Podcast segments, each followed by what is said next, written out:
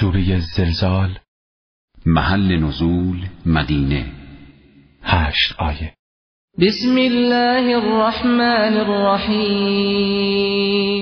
به نام خداوند نعمت بخشنده رحم گستر. اذا زلزلت الارض زلزالها.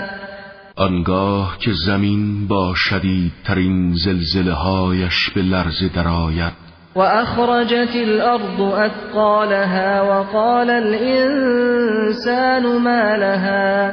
و بارهای سنگینش محتوای گورها و معادن را از درون خود بیرون ریزد و انسان می‌پرسد چه اتفاقی برای زمین افتاده؟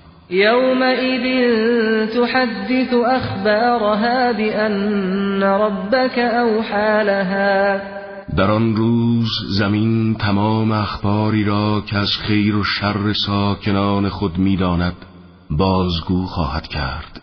زیرا فریدگار پروردگارت به او وحی فرموده که چنین کند. يومئذ يصدر الناس اشتاتا ليروا اعمالهم. در آن روز مردم شتابان و پراکنده از گورهاشان خارج می‌شوند تا اعمالشان به آنها نشان داده شود.